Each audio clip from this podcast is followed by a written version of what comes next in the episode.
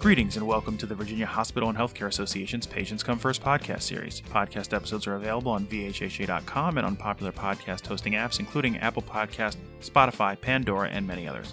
Episodes of the podcast also air each Saturday at noon and Sunday at 10 a.m. on 100.5 FM, 92.7 FM, and 8:20 a.m. across Central Virginia. Please send any questions, comments, or feedback to PCFpodcast at VHHA.com. Again, that's PCFpodcast at VHHA.com. And today we're excited to be joined by Dr. Max Luna, a UVA health cardiologist who helped establish the Latino Health Initiative that has worked alongside community partners to boost COVID 19 vaccination rates among Latinos in the Charlottesville area to some of the highest in the state. We'll chat about that effort and and much more. But first, welcome to the program, Dr. Luna. Thank you for having me. Well, we appreciate you being with us. And so let's get right into it and discuss the Latino Health Initiative, which, as I understand, has been around for a while and involves a group of stakeholders, but has ramped up some of its work around the COVID 19 vaccine and efforts to enhance vaccination rates. Uh, I know that in many communities, including um, in black and brown communities, there's been some vaccine hesitancy uh, among these distinct communities and constituencies. So, if you would, Dr. Luna, can you tell us about the work and evolution of the Latino Health Initiative and some of the tactics that have been used to educate people about the vaccine and the positive results of that work?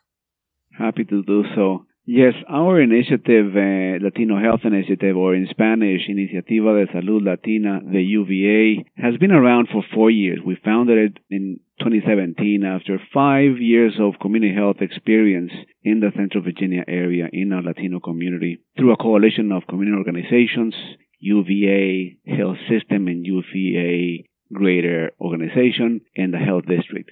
And through that time, we've learned the challenges that the Latino community goes through day in day out and in and the need to mitigate the social determinants of health that our community has. So through this eight years experience, we think with our community partners, we have gained a significant amount of trust and that is the beginning of any successful community health effort is trust and buy-in by the community. As soon as COVID-19 arrived, we knew that our community members were going to be challenged by this pandemic through limited access to healthcare, limited access to testing, limited access to employment, unemployment benefits, limited understanding of the disease. So we really needed to work with UVA on prepare for bridging that gap that was going to come. We worked early on community vaccination, access to healthcare, education in the community, and regarding prevention. And in November, we knew that the vaccine was about to be both published scientifically as well as approved, and we needed to get our community ready to take this opportunity as we saw it as the light at the end of the tunnel. We uh, began in January by organizing a vaccine campaign, and after that, we joined region-wide campaign on education and prevention but we continued focus on language proficient, cultural competent messaging to the community. We created and built two focus groups to get really deep insight on the understanding of the vaccine and the mistrust of the vaccine. In January, we shared reliable information in social media. We shared print material in 26 different Latinx community stores and restaurants that Latinos attend to. And we have had seven Latinx community educational town halls on social media trying to answer questions, clarify doubts, mitigate hesitation, and more importantly, on those same sessions, we provided information about how to get access to vaccination. And our next effort was work on getting that vaccine to the community. Do you wish you could focus on practicing medicine without all the distractions? Coverys is here to help. As a leader in medical professional liability insurance with more than 45 years' experience, Coverys provides insurance protection with data driven predictive modeling to help you mitigate the risk of claims. By combining insurance protection with risk analytics services, you can reduce distractions and focus on improving clinical, operational, and financial outcomes. Coverys is reinventing what you should expect from your medical professional liability provider. Find out all Coverys can offer you at coverys.com. That's C O V E R Y S.com. Insurance products issued by Medical Professional Mutual Insurance Company and its insurance subsidiaries, Boston, Massachusetts. Well, you mentioned trusted voices, and that's so critical in any kind of outreach to communities of interest is speaking to those individuals from the position of folks that they know that, that are addressing their specific and unique concerns. So I appreciate that perspective. And you mentioned social determinants of health, and I wonder, Dr. Luna, as you think about the progress made so far in this initiative, how do you see that fitting into broader efforts to get at some of the root causes of health disparities in ethnic minority communities related to issues that you mentioned, like access to care uh, and those social factors that are so impactful to health outcomes? Yes, COVID 19 has been an unfortunate experience for people of color. However, it has lent itself to reflect and work on these community health disparities. Many of us already know these challenges. We learned more about them during COVID 19. Many more people, departments, programs, and institutions learned about these challenges and now are considering these health disparities in every uh, moment of their work. People like pharmacists, we partner with pharmacists to provide more than 120,000 vaccines in the Central Virginia region. More than 4,000 Latinos have been vaccinated. And now a pharmacist that has a very limited exposure to community health, they have a very clear view of what does a Latino or a person of color brings to their pharmacy in regard to their social background, uh, access to isolation, access to understanding of medications. So this has sensitized every single person from the most junior to the most senior person on the social determinants of health that need attention in any field of work. And we're seeing already meeting after meeting after meeting on post-COVID programs that will be addressing these challenges that our people of color live day in and day out you're absolutely right. We are seeing greater attention and emphasis on specific challenges uh, affecting communities of interest and on the social determinants of health. As I'm sure you know, there's been an ongoing partnership between the Virginia Hospital and Healthcare Association and the Virginia Department of Health and its members uh, the Partnering for a Healthy Virginia initiative, which is focused on on some of these same issues. So it, it really is encouraging to hear that these efforts are happening in so many different places around the Commonwealth. Going back to COVID specifically, as a cardiologist, Dr. Luna, I wonder what insight you might be able to share about the rare incidence of chest pain and heart inflammation documented among teenagers and young adults as a side effect of getting the COVID vaccine. Again, we should note that there these are rare side effects, and the conventional wisdom remains that the benefits of the vaccine far outweigh the risk. But for people who have read these headlines, uh, may have concerns or fears, what would you say to help allay those concerns? That is been a very interesting experience this past month. We first need to understand people's fears. We need to respect them. We need, we cannot minimize them. And we ask them, what is your greatest fear about it? What have you heard about it? And then we mitigate the misinformation that may be about the vaccine related to myocarditis or not. We clarify the information and then we balance the benefit and the risk. And we tell these parents, as you know, our children are the most precious thing that we have mm-hmm. in our life. And we um, need to clarify to the parent and to the child itself that the risk of developing myocarditis is 1 to 2% in people that develop COVID and is 1 in 50,000 or less in a young person getting the vaccination. So the risk in finding yourself in the ICU with myocarditis due to COVID is significantly higher than finding yourself in the ICU after COVID vaccine related myocarditis. We are aware that the younger the person is, the higher the risk of myocarditis, and we are awaiting the data day to day on more uh, adolescents getting vaccinated to see if these numbers are going to increase. And more importantly, the data on younger than 12 years old.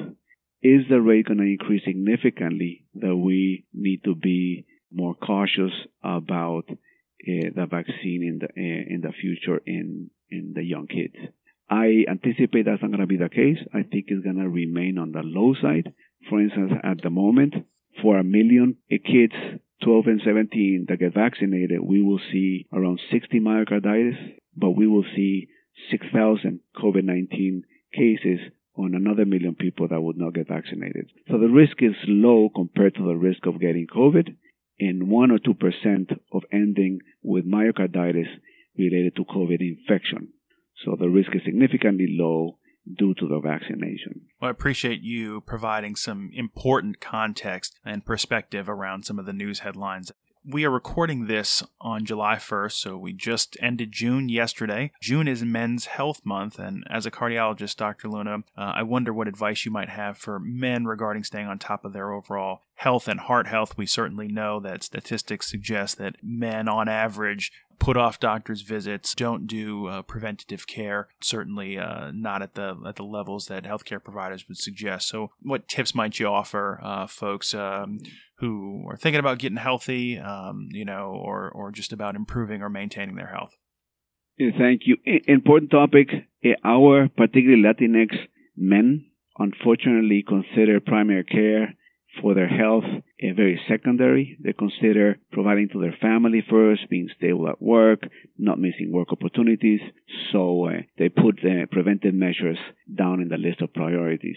COVID and all this prevention education that we have been doing for the past year, I think has sensitized people on the concept of prevention, on behavior to prevent illnesses. And our next effort should be on, okay, we have learned how to prevent COVID. We have learned how to be in the community and gain trust with the right message.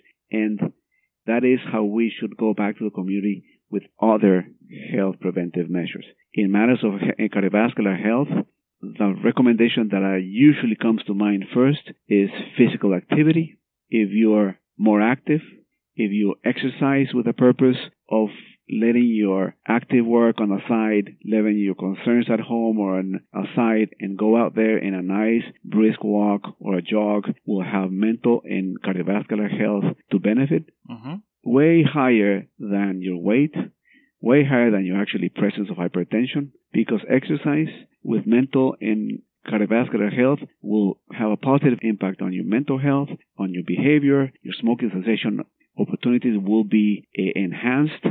Uh, success if you are physically fit and exercising on a regular basis. There's a, an effect on other health behaviors if you are uh, exercising on a regular basis. So exercise is what I come to tell my patients, my community, and the challenges is one, do you have the time of, for exercise?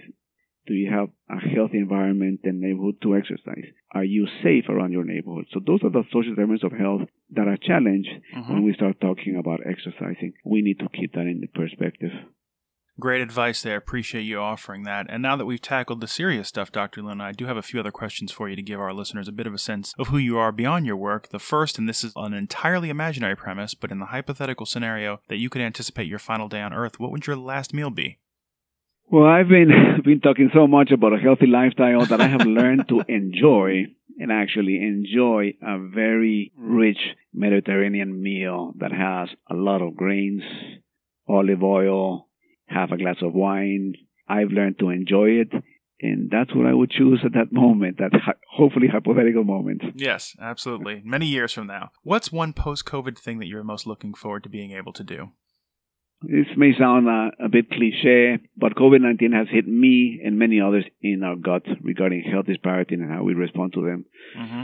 So I look forward to community health events where our people of color see us in their communities with trust and enhanced relationships, telling us, yes, these organizations, these people, UVA, really responded the right way when this tremendous health crisis arrived to our doorsteps.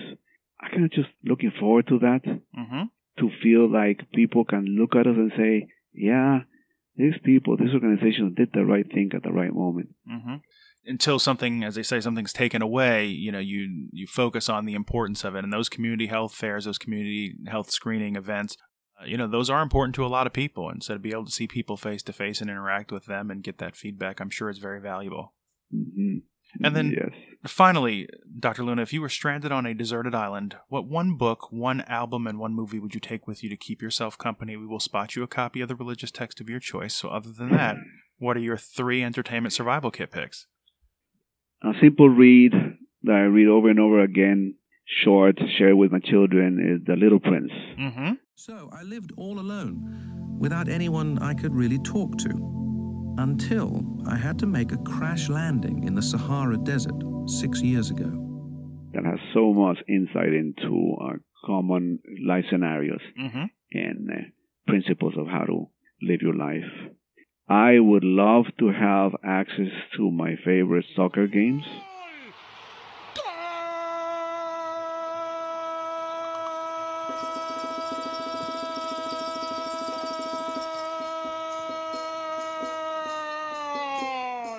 I'm an avid soccer fan, uh, international uh, or national. So I, uh, my wife would not uh, trust me if I don't bring up uh, my passion to soccer Okay. into a list of things that I'd like to have in my last days in a desert island. Okay. And then what what would be one album you'd want to take with you? Album, I enjoy uh, music. I'm not a fan of album after album, but but I think uh, uh, music that connects me back to my Latino life. I'm from Guatemala. I love. We have a wonderful sort of uh, soft rock singer called Ricardo Arjona that's become an internationally renowned Mm-hmm. singer that uh, I, I welcome people to look it up.